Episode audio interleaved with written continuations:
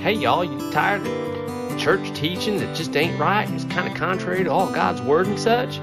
Well, you need to know how to refute it. This here channel will help you out. We got answers.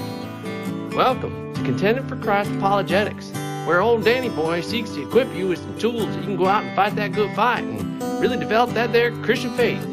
Now get after it, y'all. What's up, everybody? Welcome back to C4C Apologetics Podcast. This is going to be the final uh, podcast episode in this three part series that we've been looking at. So, we've been looking at three main areas or categories of different methods for uh, performing apologetics. We looked at experiential apologetics and the fact that we can use our testimony, our witness, and our experience to give a reason why we believe in God and show God's rational, uh, the rationality of God's existence. The second one we looked at was called evidential apologetics. And evidential simply just looked at evidence for why we believe in God and God's existence and the truthfulness of Christianity.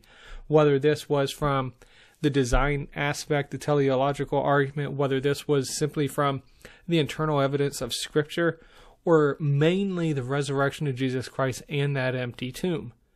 Now, this third one is going to be talking about presuppositional apologetics. And many people believe that this is actually one of the stronger methods of apologetics that you could perform.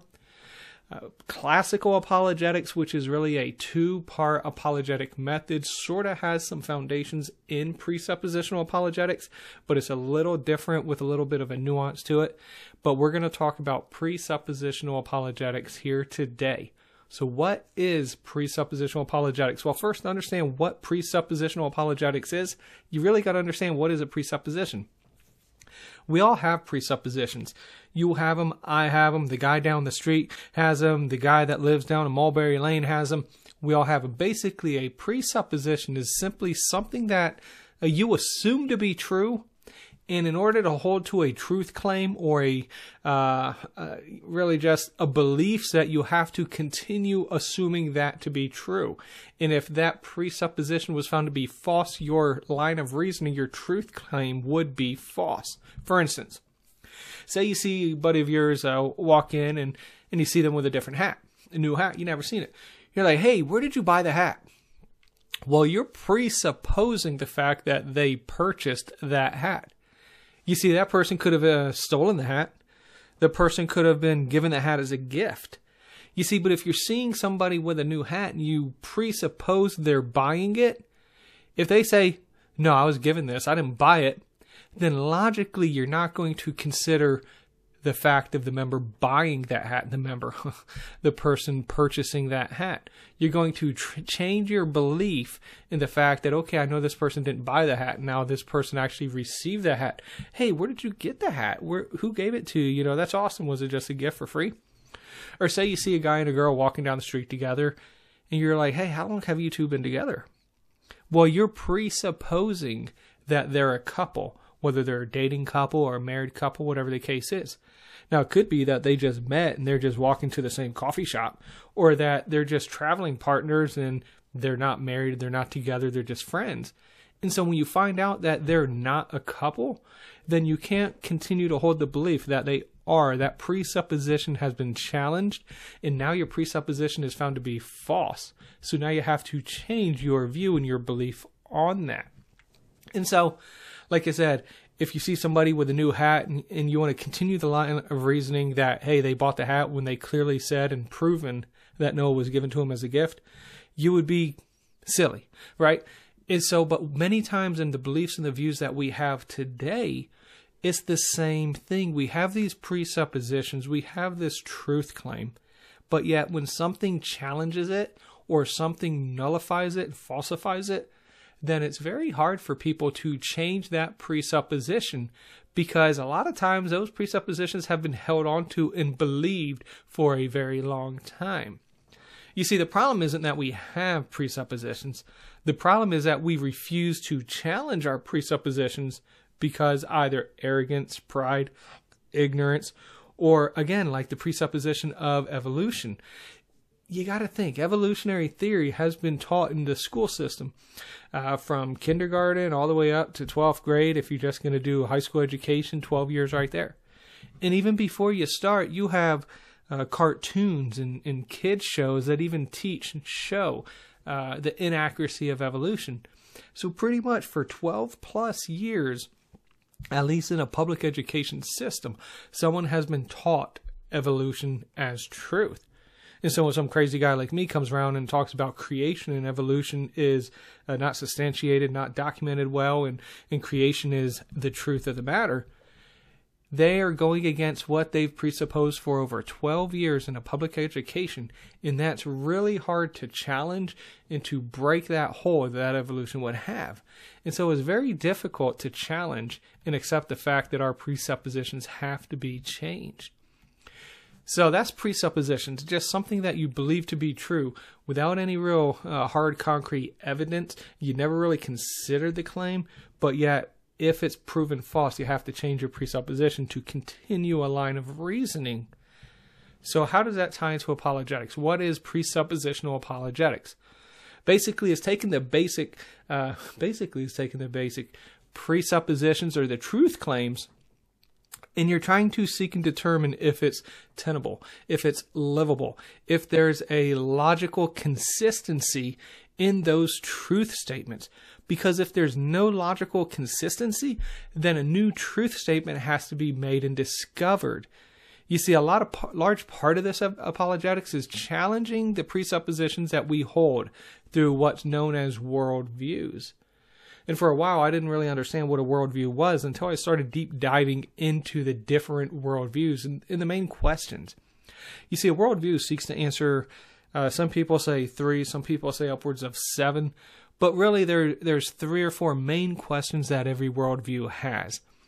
And how you answer these questions will gauge how you consider and how you look at the world. Through what lens are you going to look at why people are the way they are, why we should do things, why should we act a certain way.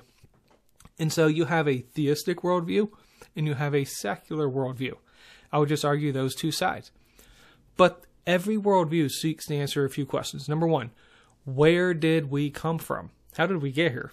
You know, were, were we created by a God, an intelligent being, uh, some deity, or were we created, as Lawrence Krauss says, that we just came from stars, star dust, and that we owe our existence to the stars? So, where do we come from? Where are we going after we die? Are we going to a place called heaven or possibly a place called hell? Is there just nothing? Do we return back to the stars? Do we become the grass and then the antelope eat the grass and we're part of a circle of life? Where are we going? The third question we seek to answer is why are we even here? What's the purpose of our existence? Is our purposeful existence uh, because God has a reason for us, or is our existence merely just some random cosmic accidents and there really is no purpose other than what you seek to make for your own? And then the fourth is what's morality? Where do we get the values that we hold to? How do we really differentiate between what is right and what's wrong? How do I know if my right is your right, or if your wrong is my wrong? Could it be that we have these differing views? And is there objective or is there an absolute standard for all these?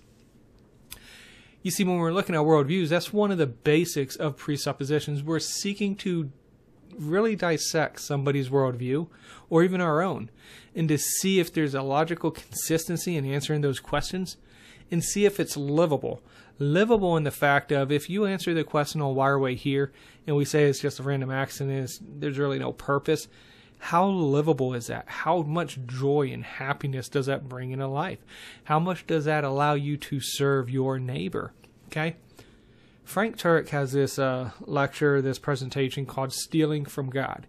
And basically, in this, he argues where anybody that doesn't have a theistic or even, uh, I'll say, a deistic worldview they have to steal from God to make a case. Because from a theistic worldview, we can we can articulate how the laws of logic, the law of non-contradiction, the law of identity, the law of middle, excluded middle, that these are a reflection of God's character. That two opposing truth statements cannot be true at the same time. This law of non-contradiction. And then we can articulate how reasoning comes through, how a has to equal B and B equals C to get to D type deal. So Dr. Frank Turek points out the fact how anybody without one of these worldviews has to steal from God to have logic and coherency in their in their uh, rebuttal, their statement, whatever the case is, which is only available through a theistic worldview in God. And the reason why I say it is because laws of logic. If we're looking at a, a secular worldview and we're saying that all this was created at one point in time, eons ago, that everything we have now was condensed uh, so fine, the size of a freckle on our skin, and that everything in the known universe was right there. And then at one point in time, singularity, something affected it, and we have this rapid expansion of the universe. And we believe that everything we have in the universe is all from naturalism, all from materialism, that there is nothing outside of that. Then that begs the question on how does logic, which is an immaterial object or thought or abstract, uh, where does that come from and how does that generate from material? I think it's Frank Turek that says it. Is it mind that created matter or matter create mind? Now, we could clearly articulate and see throughout our day to day life how mind creates matter because we have human beings, we have people that are skilled in engineering, that are skilled in art, art artistry, artistic qualities, that can create many things. And so we can see how mind, a thought, produces an object or something.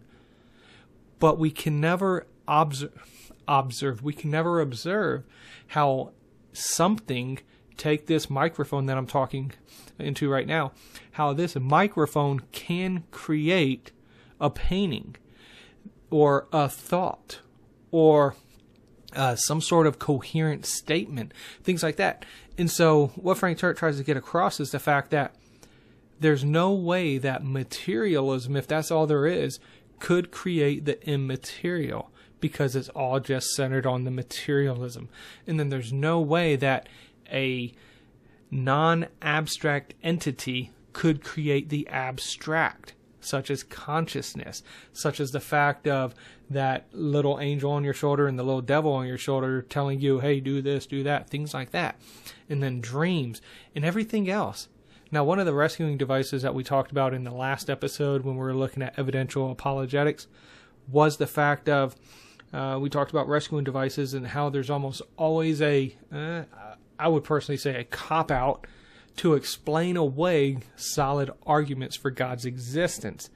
And one of the arguments for uh, the whole consciousness and that moral compass that we have, they say, is, is just chemical reactions in the brains and just experience throughout behavior and just how our experiences and our actions have negative reactions.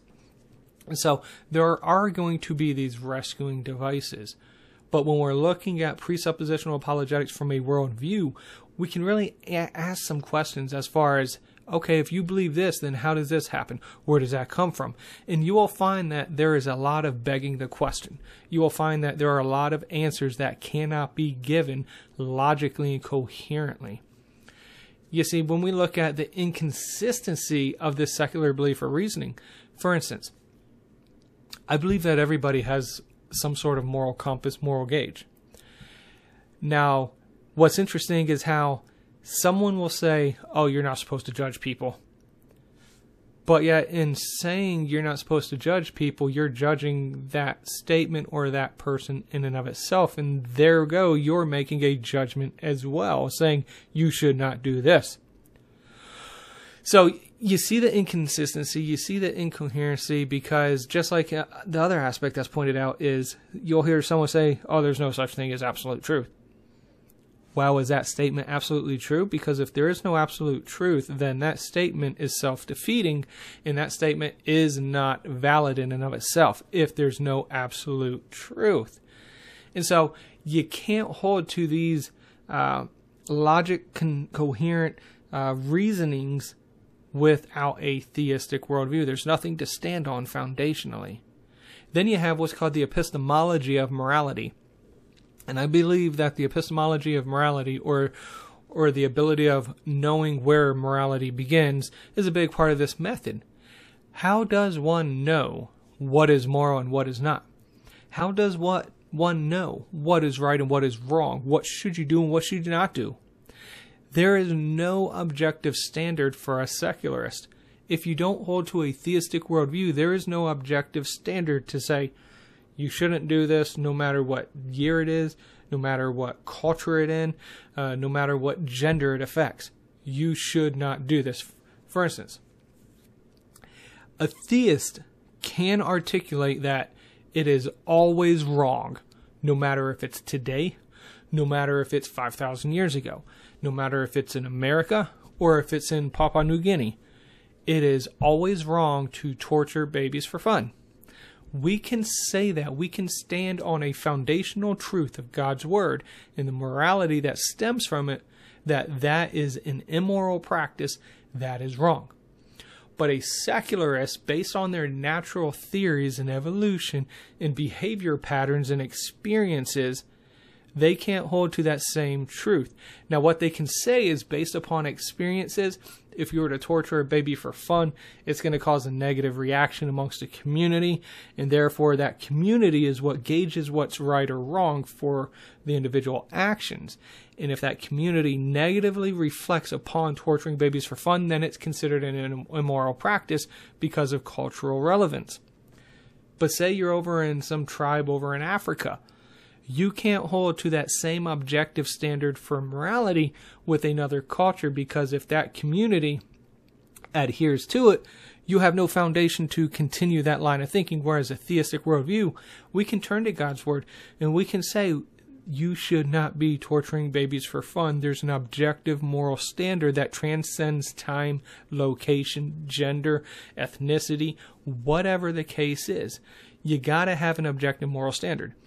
So if somebody is just pointing out the fact that you uh, you can't do this because it's not good for the community, or if an atheist or a secularist is arguing the fact that this particular action is wrong, we can always ask that question why?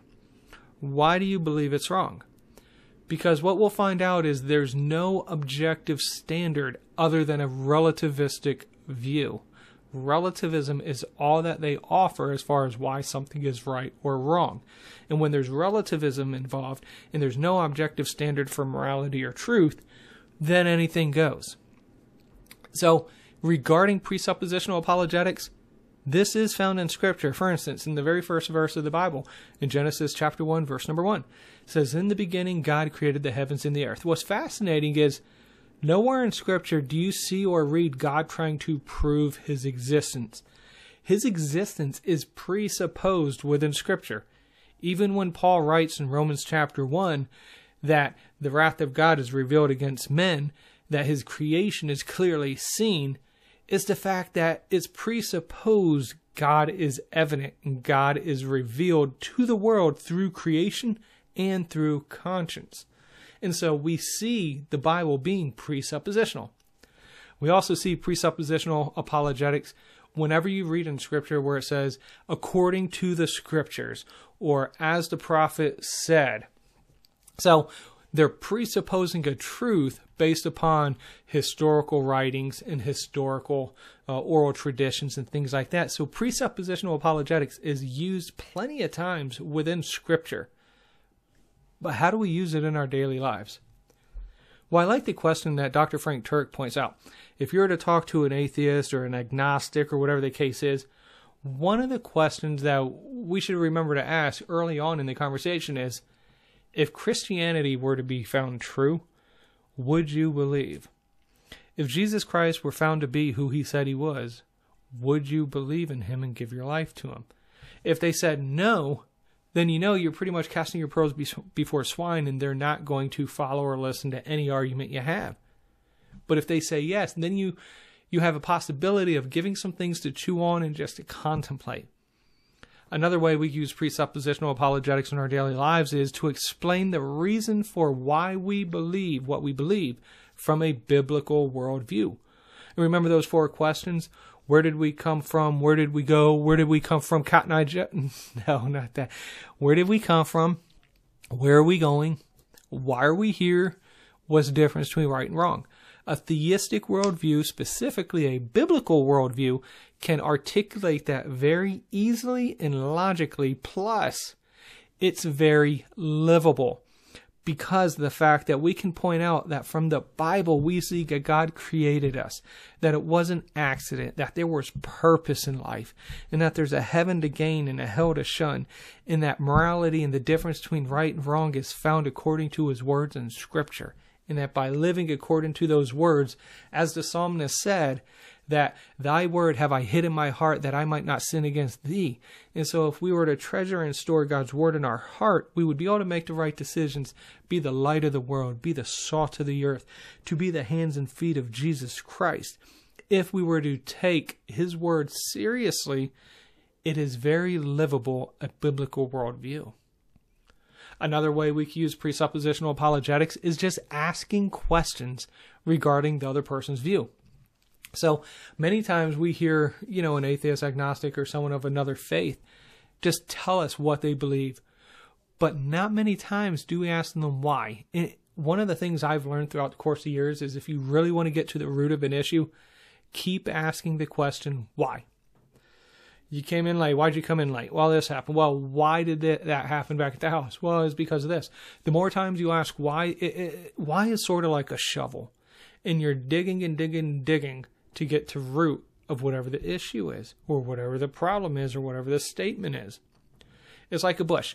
If you want to remove a bush from your yard, if you've ever done it, if you don't get to the root of the bush, you can get all the bush, you know, on top of the ground and, and that's visible. You could cut it all off with chainsaw, hacksaw, whatever the case is, whatever saw, saw, saw, seesaw, and you can get it out in from a eye, you know, surface view it looks like the bush is completely gone. But what you don't realize is underneath the ground, that bush is still growing. And what you're going to have is suckers shoot up throughout the ground. And it's going to look a lot worse than before. So if you really want to get that bush out of the ground, you're going to have to get to the roots of it. If you get to the roots, you can remove that bush completely and you won't have any issues with it popping back up. The same thing. Presuppositional apologetics. If we were to continue asking questions, okay, you say that this was, uh, we were put here by stars. You know, why, why do you believe that? Well, because so and so says that. Well, why do you believe so and so? Have you looked in, you know, their credentials and everything? Have you ever considered whether it makes logical sense? Have you ever considered if we're just random accident, uh, how how does that play out in choosing the right actions? Or, okay, you say you know, action X is incorrect or wrong or immoral. Why is it immoral? Is it immoral for this country over there? If it's not, and you can't say if it is or not, then is there any sort of thing of what's called objective morality? And if there's no objective morality, what makes it truth of your morality? You see how we can just take them down this wide trail to get them to real think is that worldview livable or not? The final thing, as far as presuppositional apologetics and how we can personally use it in our day to day lives, is just presuppose to Scripture. Just speak Scripture to people. Explain the truth of Scripture. In the beginning, God created the heavens and the earth. Well, how do you know that? Well, I know it because God revealed it through His Word, and I'm standing on the truthfulness and the accuracy and the veracity of God's Word. I believe the infallibility and the inerrancy. I've studied many things out for the Scripture, and I found them to be very accurate. I found out that the hydrologic cycle is recorded in Scripture. I found that underwater thermal vents have been recorded in Scripture before they were found in the Galapagos Islands in the 70s. I am presupposing Scripture. You see, we must remember that we are not called, we are not commanded to save people. We cannot save people. We cannot give people eternal life we are called to tell people. We are called to teach people. I was just talking about this today, this morning after church, is one of our main general purposes as a Christian is to know God and make Him known. So if you know God as a Christian, you need to work on experientially knowing Him, getting in a closer relationship of abiding in communion. But you also need to make Him known to the people around you. And it's not only in just words, it's also in actions and deeds. If you have an opportunity to show somebody what Jesus looks like by granting mercy or grace or forgiveness, do it. That's how you and I can make him known as well. Presuppositional apologetics. So, for a very short podcast episode, that's pretty much what it is in a nutshell. We all have presuppositions. We all presuppose things. The problem is, is we don't challenge our presuppositions and we continue a, a false or erroneous line of thinking because we won't change our beliefs. And how we can use it in day to day life, ask questions. Ask why. See if that view the other person holds is livable. Does it provide for, provide for a better society? Does it pro- provide for growth of an individual or a person or just showing love? Is it hopelessness and despair? It's like Bertrand Russell, I think it was, that said that the universe is exactly as we would expect it to be uh, pitiless indifference. That there is no purpose, that it doesn't matter what you and I do, that we eat, drink, we be merry, and we die, and that's it. So continue asking how livable is that view?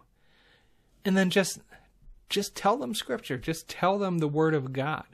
Because you'd be amazed what God can do, not you, not me, what God can do if you just tell them the truth and let the Holy Spirit do his conviction on them. So, that's presuppositional apologetics in a nutshell. Maybe in a future episode, I'll get uh, a lot more deeper and sort of line out a lot more of this information in details.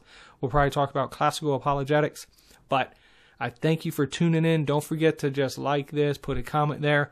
Uh, the more views we get, the more comments we get, the more likes we get, the more I believe that we uh, raise up into the search history, or not the search history, history, but just the search features.